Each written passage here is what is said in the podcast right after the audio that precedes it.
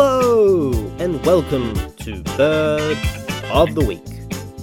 It's a podcast about birds, released on a non weekly basis. Episode 27 Flightless Bird. So, I need to fess up about something. At the end of the last episode, I said next time we'd be talking about the emu. And I lied, we're not. Well, we are going to talk about the emu today, but it's not the episode I intended. Wait, did I just lie again? There is going to be a dedicated episode on the emu. That is not happening today. There has been a scheduling issue, and it is going to be our next episode. So I thought, well, what better way to warm up for the main event than to do an introduction on flightless birds? Because I think there's something intriguing about flightless birds. Flight is so closely associated with birds that when we come across one that doesn't, it gives us pause. Like, flight is a bird's whole shtick. A flightless one is crazy. No one cares if a mammal can't fly. No one is out there saying, What do you mean? Is it like a bat that can't fly? What even is that? No one says that. And yet, for birds, if it can't fly, is it even a bird? Well, yes, Yes, it is. And today we're going to give the flightless birds some special attention. We're going to meet a cast of characters. We'll see who gave up the skies, why they did it, where they live, and how they get by. We're going to have a good old chat about our old friend, Evolution, and explain some of the forces that drove birds to give up the freedom of the sky. That means we've got a lot to get through, so let's dig in. So, how many flightless birds are there? If we were to do a full census of all the birds from every corner of the world, we would find there are between 50 and 60 that are flightless, depending on how you count. I personally count 55, but that's just me. And maybe this is the reason why flightless birds are so fascinating. Because that is a tiny proportion of the population. It's just 0.5% of all bird species. They are the outliers. For the vast majority, flight is the lifestyle of choice. To be flightless is quite the social faux pas. So, before we get too far into the weeds, let's meet us some birds. Now, there is only one clade of birds that are exclusively flightless, and they are the penguins. Now, I have done a deep dive on penguins previously. That's episode 20 if you haven't checked it out already. There are 17 also species of penguin exclusively almost confined to the southern hemisphere and the cold waters that their bodies have especially adapted to. Now, penguins gave up flight to become exclusive diving specialists. There are many birds that hang out on water and dive under the surface, but they all have to overcome the problem of their wings. Underwater, wings are cumbersome things. Most birds deal with this issue by tucking their wings into their side and then propelling themselves about with their feet. Penguins didn't like that compromise, though. They wanted to become the fastest thing that existed under the waves, so they gave up flight and turned their wings into flippers that are perfect for underwater pursuit. But they're the only ones that made that choice. Most birds aren't keen on giving up the advantages of flight. It gives you the power to easily evade predators. It lets you reach food that would otherwise be inaccessible. And it also gives you the option to move long distances to find favorable conditions if things change, like, say, the seasons. We call that migration. I've also done an episode on that. But for penguins, the advantages they gained from high speed aquatics made ditching flight worthwhile. Now, I'm not going to dig too deep into penguins because we've done that elsewhere. So, for now, let's continue our tour with the ratites. Along with the penguins, these are probably the most famous flightless birds. I'm talking about giant birds, the ostrich, emu, cassowary, but also the kiwi. Some famous extinct members of the group include the moa of New Zealand and the elephant bird of Madagascar. This group of birds is a little more diverse than you probably think, and it has representatives in New Zealand, Australia, Africa, and South America. The southern continents. Just like the penguins. Wow, flightless birds really like the southern hemisphere. This group contains 60 members, which, if you have been paying attention, means there must be some members of this family that can fly. Most diverse group in this clade are a collection of South American birds called tinamous. Compared to their bigger cousins, they are diminutive, maybe about the size of a chicken, and they vaguely look like pheasants, so nothing at all like their closely related giant cousins. Now, while they can fly, they're not super keen on it. They like to stick close to the ground where they forage for food. The different species live across a variety of habitats, from the jungles of Brazil to the deserts of Mexico. As a side note, they have some of the most beautiful eggs. They have a glossy porcelain appearance and range in colour from green, blue, black, and yellow, all of them incredibly vibrant and vivid. But the interesting thing about these birds is that they settled a long standing argument. Were the ancestors of the ostrich and emu flightless, or did they evolve from flighted birds? The presence of the Tinamou and their close relation to the New Zealand moa seem to suggest that yes, at some point the relatives of all the ratites were flight birds, and that flightlessness evolved several times independently in the family. Which is odd, but that's what the evidence suggests. The tinamous aside, though, every other member of the ratite clade is flightless. Altogether, you've got 13 birds. That's 5 kiwis, 3 cassowaries, 2 ostrich, 2 rhea, they're the smaller South American version of an ostrich, and 1 species of emu. Now, the word ratite comes from Latin and it means raft, like if you were marooned somewhere and you made a raft to escape your island. Which seems weird, but in a roundabout way, it references one of the key features that make these birds flightless. For birds to fly, they need a special anatomical feature that we call their keel which is weird seeing that something boats have. It's like the opposite of flying. The keel is a bone, which is an extension of the sternum or breastbone. It runs down the bird's chest and extends outward, perpendicular, so at right angles to the ribs. And to be fair, it kinda does look like a keel. Now, this fancy bone provides an anchor that the bird's wing muscles attach to, thus providing adequate leverage for flight. This is why when you eat chicken or duck or turkey, all the meat is in the breast of the bird, and the wings are kind of puny. The muscles birds use to fly and flap their wings are all in their chest, not in their arms.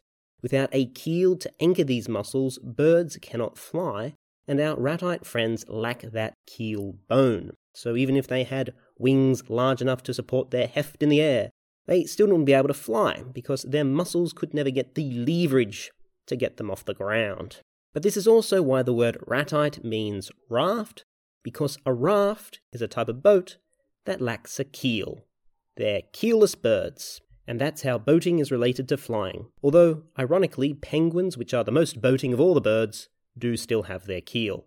But let's stick with the ratites for a little longer, because as we said, the tinamous tell us that flightlessness within the ratite family evolved independently several times. So that means there must have been similar evolutionary pressures that push these birds to lose flight. Now, there is always one driving force that will compel a bird to give up flying, and that is conservation of energy. Flying is difficult. To lift themselves into the air, it takes a lot of energy. This is why birds have done everything in their power to make themselves as light as possible, because the less weight you have to get into the sky, the easier it is to get there, the less energy you waste doing it. Hollow bones, toothless jaws, diminutive size, all of these options make a bird lighter, makes flight easier. But even so, what we will see is that if a set of circumstances arise that makes it unnecessary for the bird to fly, they will choose not to. Usually, this means two conditions need to be met. Number one, the bird doesn't need to fly to get its food, and number two, the bird has no natural predators. These are the two advantages flight provides the ability to get inaccessible food and the ability to make yourself inaccessible to things that want to make you food. If they can take care of those two things, then in order to conserve energy, a bird won't fly. But the ratites break the rule. Think about the ostrich. It lives in Africa. Lions and cheetahs and hyenas galore, all manner of carnivores that would love to snack on a flightless bird if they could. And that's probably the reason why there are no other flightless birds in Africa, aside from the ostrich and the penguins, but they're mostly in the water, so don't worry about them. But the ostrich can survive because it's 3 meters tall, can run at 50 kilometers an hour, and has a kick strong enough to kill a man. Not quite strong enough to kill a woman, though. Don't get me wrong, the big cats hunt them. This is why they're so tall and fleet footed. Ostrich hang out in flocks, and because they are so tall, they can usually spot a creeping predator long before it gets close enough for the kill. Once alerted, an ostrich can outrun most predators. They generally don't fight unless there are chicks involved. They're children, not females, in which case they have been known on occasion to kick their attackers to death. This is why the ostrich and its relatives can be flightless. They're giant badasses, and they can deal with predators, but only because of the advantage being big has afforded them. The same is true for the other ratite birds, in particular the cassowary, which is often described as bad tempered and pugnacious. It possesses a sharp, slashing claw on both feet and is known to readily attack any foe. So, by fleeing or fighting, the giant birds of the world have gotten by without flying. Now, the ratites were not the only giant birds. Several other species existed in the not too distant past, and when their remains were discovered, they were placed in the same clade as the ratites because of their similar giant appearance and flightless nature long necks, strong legs, and vestigial wings. Oh, vestigial is a fun word. In anatomy, it means an organ or limb which in the distant past used to serve a function and now no longer does, but still exists in some sort of reduced capacity. It is the vestige, eh? the trace or remains of something. In this case, the vestigial wing is the little stubby arm that all the ratites have hung onto. Only the extinct moa completely lost its wings and went from being a tetrapod to a bipod. Wait a second, what was I talking about? Sorry, I got distracted. Oh, yes, the other giant flightless birds. When they were first discovered in the fossil record, it was thought they were closely related to the other ratites, but genetic research has since shown that these similarities are only superficial, and an example of what we in the biz call convergent evolution, where unrelated animals independently develop similar looking features. Two prominent examples of these giant flightless birds are the demon ducks and terror birds, and no, I'm not making that up, that's what they're called. Although, if birds want to get into the supervillain business, these are the ones that should start the franchise. Although, maybe that's what's already happened and it's why they're extinct. They lost the epic battle at the end of the 15 film cinematic universe arc. Ideas for later. The terror birds lived in South America, and if you thought the ostrich and cassowary were badass, well, you ain't seen nothing yet.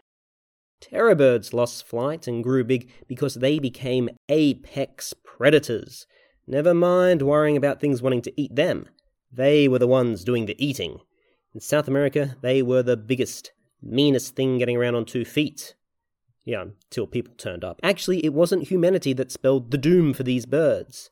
When the South American continent collided with the North American continent, something came down they hadn't encountered before mammalian carnivores, big cats, bears, and the likes. The birds were unable to compete with these predators and they died out.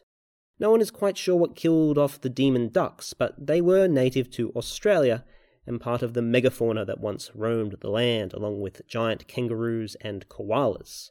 Unlike the terror birds, it is suspected they were vegetarian, and when people first arrived, well, yeah, that proved to be the driving force that killed them off. Maybe as was the story for the elephant bird of Madagascar and the moa of New Zealand, the other flightless ratite birds that didn't quite make it to today. People ate them, but more on extinction later. The last member of the ratite family and the outlying freak, even in a family of freaks, is the kiwi. The kiwi, being only about the size of a chicken, is obviously the exception in the family. It has coarse, almost hair like brown feathers, a long beak, and lives a secretive life in the New Zealand underbrush. They hide in burrows by day and venture out by night. They use their long beaks to probe the undergrowth, looking for worms and insects and whatnot. On an island where they spent millions of years without a mammal in sight, the kiwi came to fill the ecological niche, niche that a rodent would normally cover. And in a way, this ratite does kinda look like a two footed, long nosed rat. The kiwi is a good example of a phenomenon known as island dwarfism. This is where animals that are isolated on islands have a tendency to grow smaller than their mainland cousins over time. There can be a number of factors that drive this tendency, such as limited space or food, and so a more compact body ends up being more efficient. But when it comes to birds, there is another evolutionary phenomenon that can occur when they find themselves marooned on an island, and that is flightlessness itself. After looking at the penguins and the ratites, we have covered off the two main families of birds where flightlessness is prevalent. But we have also covered off the two main families that have members that live on the mainland. The evolutionary pressures that led these birds to stop flapping are also quite different to other flightless birds. Penguins decided it was more advantageous to be a fish, Ratites just got so big they could either run away or kick any threat to death. But for our other flightless birds, they needed those two conditions we mentioned before to be satisfied before they could surrender the sky food that doesn't require flight to attain, and a lack of predators. Islands are the main environments that consistently satisfy these parameters. Almost every flightless bird we have yet to meet calls an island home, with some exceptions. We'll get to the exceptions. There are always exceptions. Islands are unique because they usually remain predator free, and with no threat of death, with no pressing need to flee to the sky, birds often stop flying altogether. Since we've just been looking at the kiwi, let's stick with New Zealand, because this collection of islands actually has the distinction of having produced the most flightless birds. So, aside from the kiwi and a couple of penguins that we have already met, there are another five flightless birds that call New Zealand home. There are two ducks, two rails, and a parrot. Yeah, a rail is a type of bird, not the tracks trains run on, nor are they revolutionaries that rail against the establishment. But of course, the parrot, the kakapo, is one of the most famous birds in the world. It is one of only two nocturnal parrots. The other is naturally the night parrot of Australia, but more important to our story, it is the world's only flightless parrot. They're a beautiful mottled moss green colour, which is all part of their camouflage strategy of looking like a boulder covered in moss. They're also incredibly fat, the heaviest parrot in the world, probably why they can't fly. And of course, they're incredibly rare. For a long time, they dangled on the edge of extinction, it was only with a huge effort that they were saved. Today there are a couple of hundred, all of them closely monitored, and they all have individual names. And as a general rule, if you're able to name every individual member of an entire species, it probably means that species isn't doing great. But then, being flightless and flirting with extinction kinda goes with the territory, as we will see in the other famous flightless bird from New Zealand, the takahe, a member of the rail family. Rails are a large family of swamp and marshland birds. They're stocky, rotund, and tend to have elongated toes, all the better for padding about in soft mud. Many of them have a passing resemblance to a chicken, which is why some are known as swamp or moor hens, and that's more as in the track of swampy heath like lands, not more as in the northwest African peoples, or more as in how you moor a boat. Or more as in, I would like more chickens, please. Although, to be fair, we do always want more chickens. Maybe we should have just called them heath hens. It would have saved a lot of confusion. What are we talking about? The takahe has silky blue and green plumage with a bright red beak and stands about 30 centimeters tall. Unlike most rails that stick to waterways, they live in alpine grasslands and eat the tender shoots of the grass. They're an exceptionally rare bird, and funnily enough, were discovered in the fossil record before anyone ever saw a living one. They were then presumed to be long extinct for many years until they were rediscovered, and now New Zealand goes to a lot of effort to keep these plump swamp chickens that live in the mountains alive. But now that we've touched on rails, we've arrived at the third major family of birds that has flightless members. After the ratites and the penguins, rails give us the next greatest number of birds that gave up flying. By my count, there are some 15 or so species of rail that are flightless, and all of them share the trait of being restricted to one island somewhere or another. Many of them resemble swamp hens, rotund, bluish birds with red beaks, but others are brown or banded in colour, and some are quite small. The inaccessible island rail, which makes its home on Inaccessible Island in the Atlantic Ocean, is the smallest flightless bird in the world, coming in at a pipsqueak size of just 40 grams. But rails raise questions. Why does this otherwise flighted family of birds have such a proclivity for becoming flightless? Are they just super lazy and once they find a nice island they just give up? Well, kinda. To begin with, all rails already have short, rounded wings. Because of the energy demands that flight places on a bird, most normal species dedicate about 40% of their weight to their keel and flight muscles. In rails, though, on average, they dedicate only between 12 to 17% of their mass to these muscles. This reduced mass means that even at the best of times, their aeronautical prowess is somewhat lacking. Even so, they can keep in the air for a long time if needs be, and indeed, many species even undertake an annual migration. But it's this combination of less than totally robust flight, along with migration, that gives us our answer. Because they're weaker in the air, it's easier for a rail to be blown off course. Losing your way out in the ocean is less than ideal, but for a few lucky ones that blundered into an island, they were not only saved from a watery grave, but if the conditions were right, they were saved from ever having to migrate again.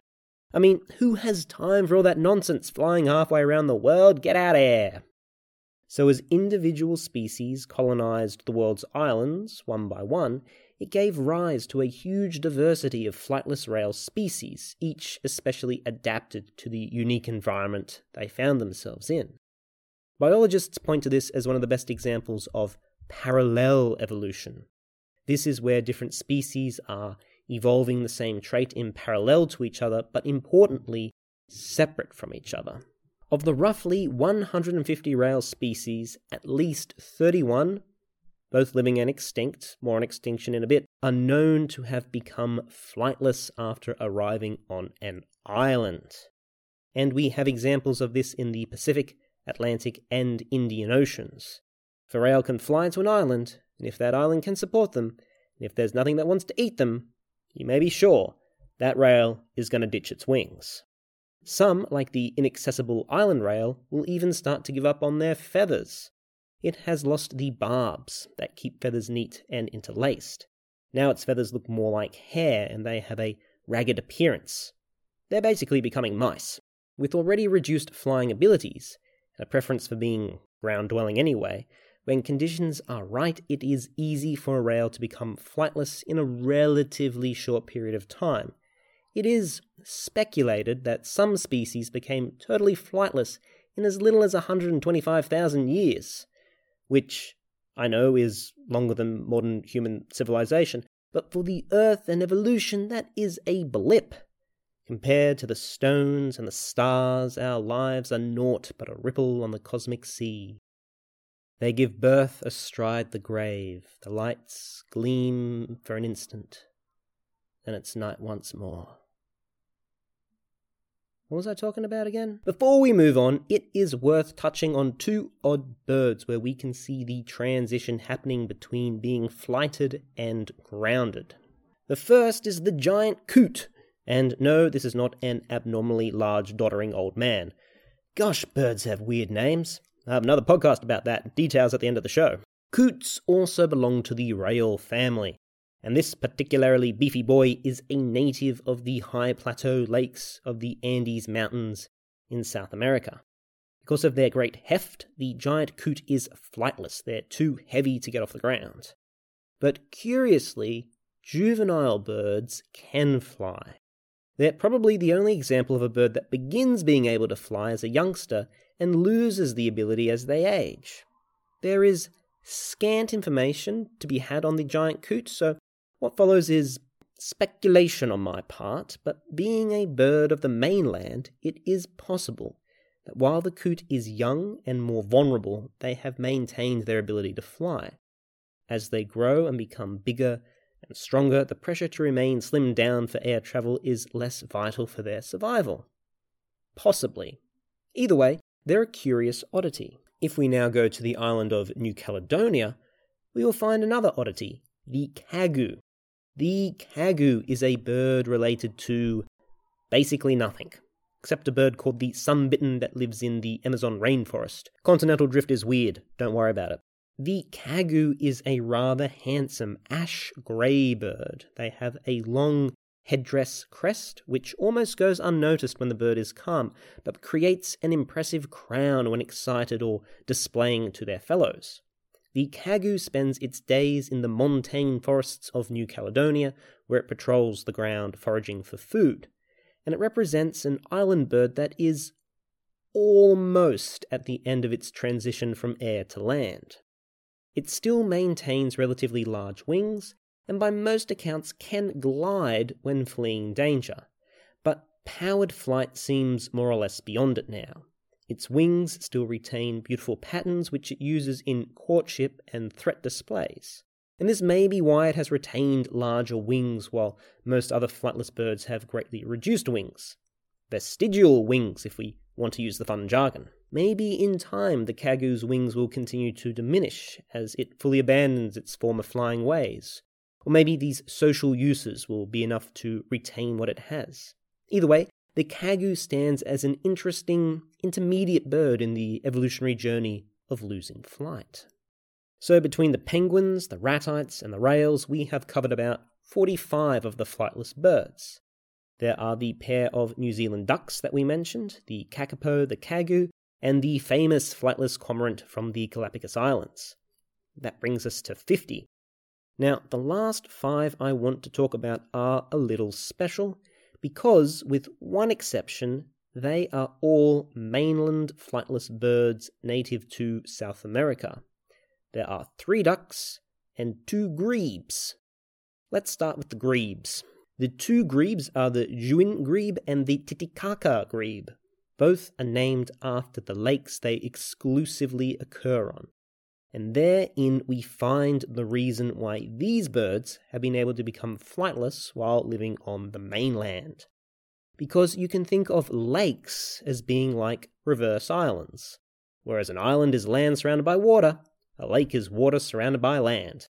And because the grebes live almost exclusively on open water, they don't have to worry about predators. They can't get to them on the middle of a lake. It also explains why each grebe can only be found on a single lake, just like an island bird that evolved on its private spit of land isn't found anywhere else. The grebe that evolved on their private spat of water also isn't found anywhere else. These lake birds are the yin to the island bird's yang. So that just leaves three ducks that are known as steamer ducks. And these are strange ducks.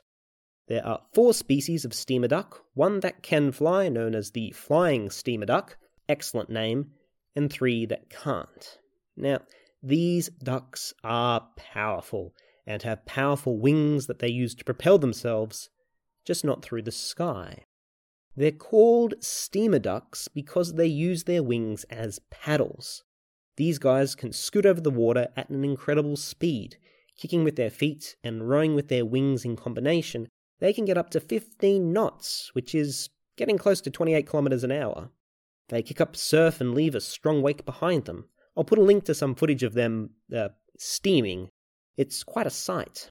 And this is why they're called steamer ducks, because the people who first came across them thought their swimming action was similar to a paddle steamer.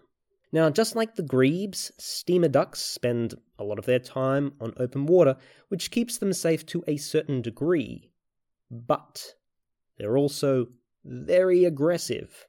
They have spurs on their wings, which, even though they can't get them into the sky, are still strong and more than capable of dishing out some pain. They get into bloody, literal bloody battles with each other over territory, can chase off predators, and are known to kill other water birds that get up in their grill, even ones several times their own size. So predator avoidance isn't really a problem for the steamer duck, they just mess up whatever messes with them. Again, this is why they've been able to maintain mainland territory. If you're going to be flightless on the mainland, you gotta get nasty. And with that, we've pretty much come to the end of our flightless bird list. But before we close today, I want to say something about the vulnerability that comes with flightlessness. With a couple of exceptions, the vast majority of flightless birds are threatened with, or at least vulnerable to extinction. The kiwi, the kakapo, the kagu, the takahe, all of them are hanging by a thread. Even a bird like the inaccessible island rail, which is living quite happily and securely on its island, is still classified as vulnerable. And this is because the bird has a small population constricted to one island. If a disease or evasive predator got on the island, it wouldn't take much to wipe these birds out. And this is what has happened to so many island dwelling flightless birds already. Small changes can have big consequences. Lyall's wren, a tiny flightless bird that lived only on a small island off the coast of New Zealand, was famously wiped out by a single cat a lighthouse keeper brought onto his island. Okay, there may have been a couple of cats, but my point stands. Small populations on small islands, with no way to escape a predator, stand little chance. It's what happened to the dodo of Mauritius and the Guam rail of, well, Guam. And the list goes on the elephant bird, the moa, the dodo, the brown mesite, the Wake Island rail. Actually, the story of the Wake Island rail is pretty wild. It was wiped out during the Second World War by a bunch of starving Japanese soldiers who were marooned on the blockaded islands, but that's a story for another time. Oh, I think the list is still going. Guam rail. The list goes on. Our podcast episode called A Tale of Two Islands takes a closer look at the vulnerability of island habitats to change.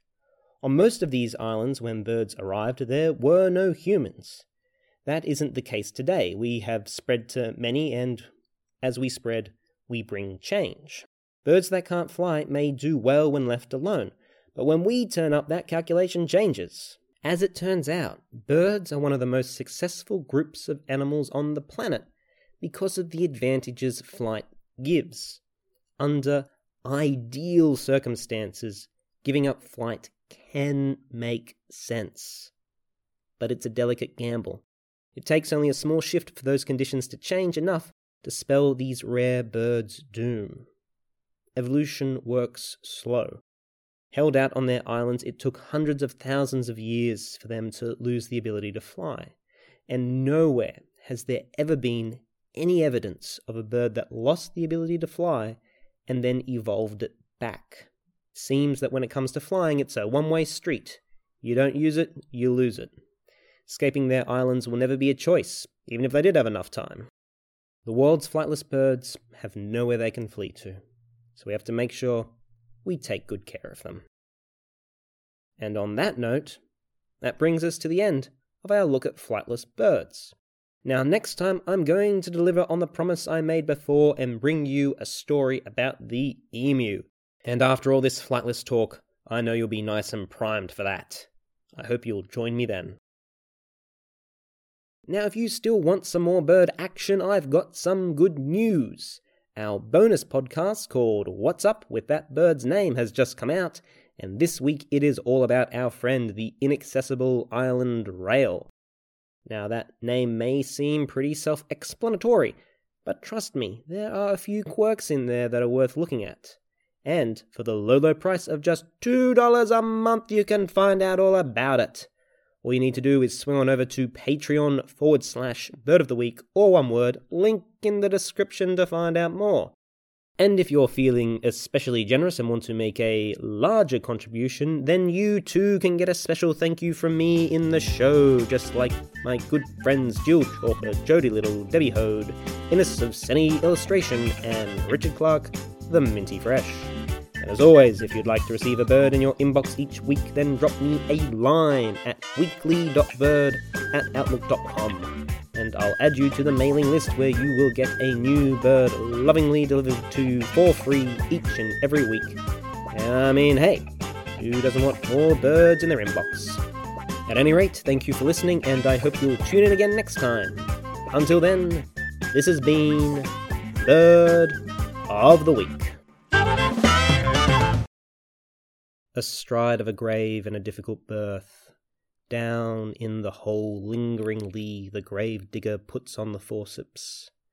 We have time to grow old. The air is full of our cries. What was I talking about again? Oh, yeah, birds! Join me next time for an all Samuel Beckett all the time podcast. It's. It's gonna be absurd.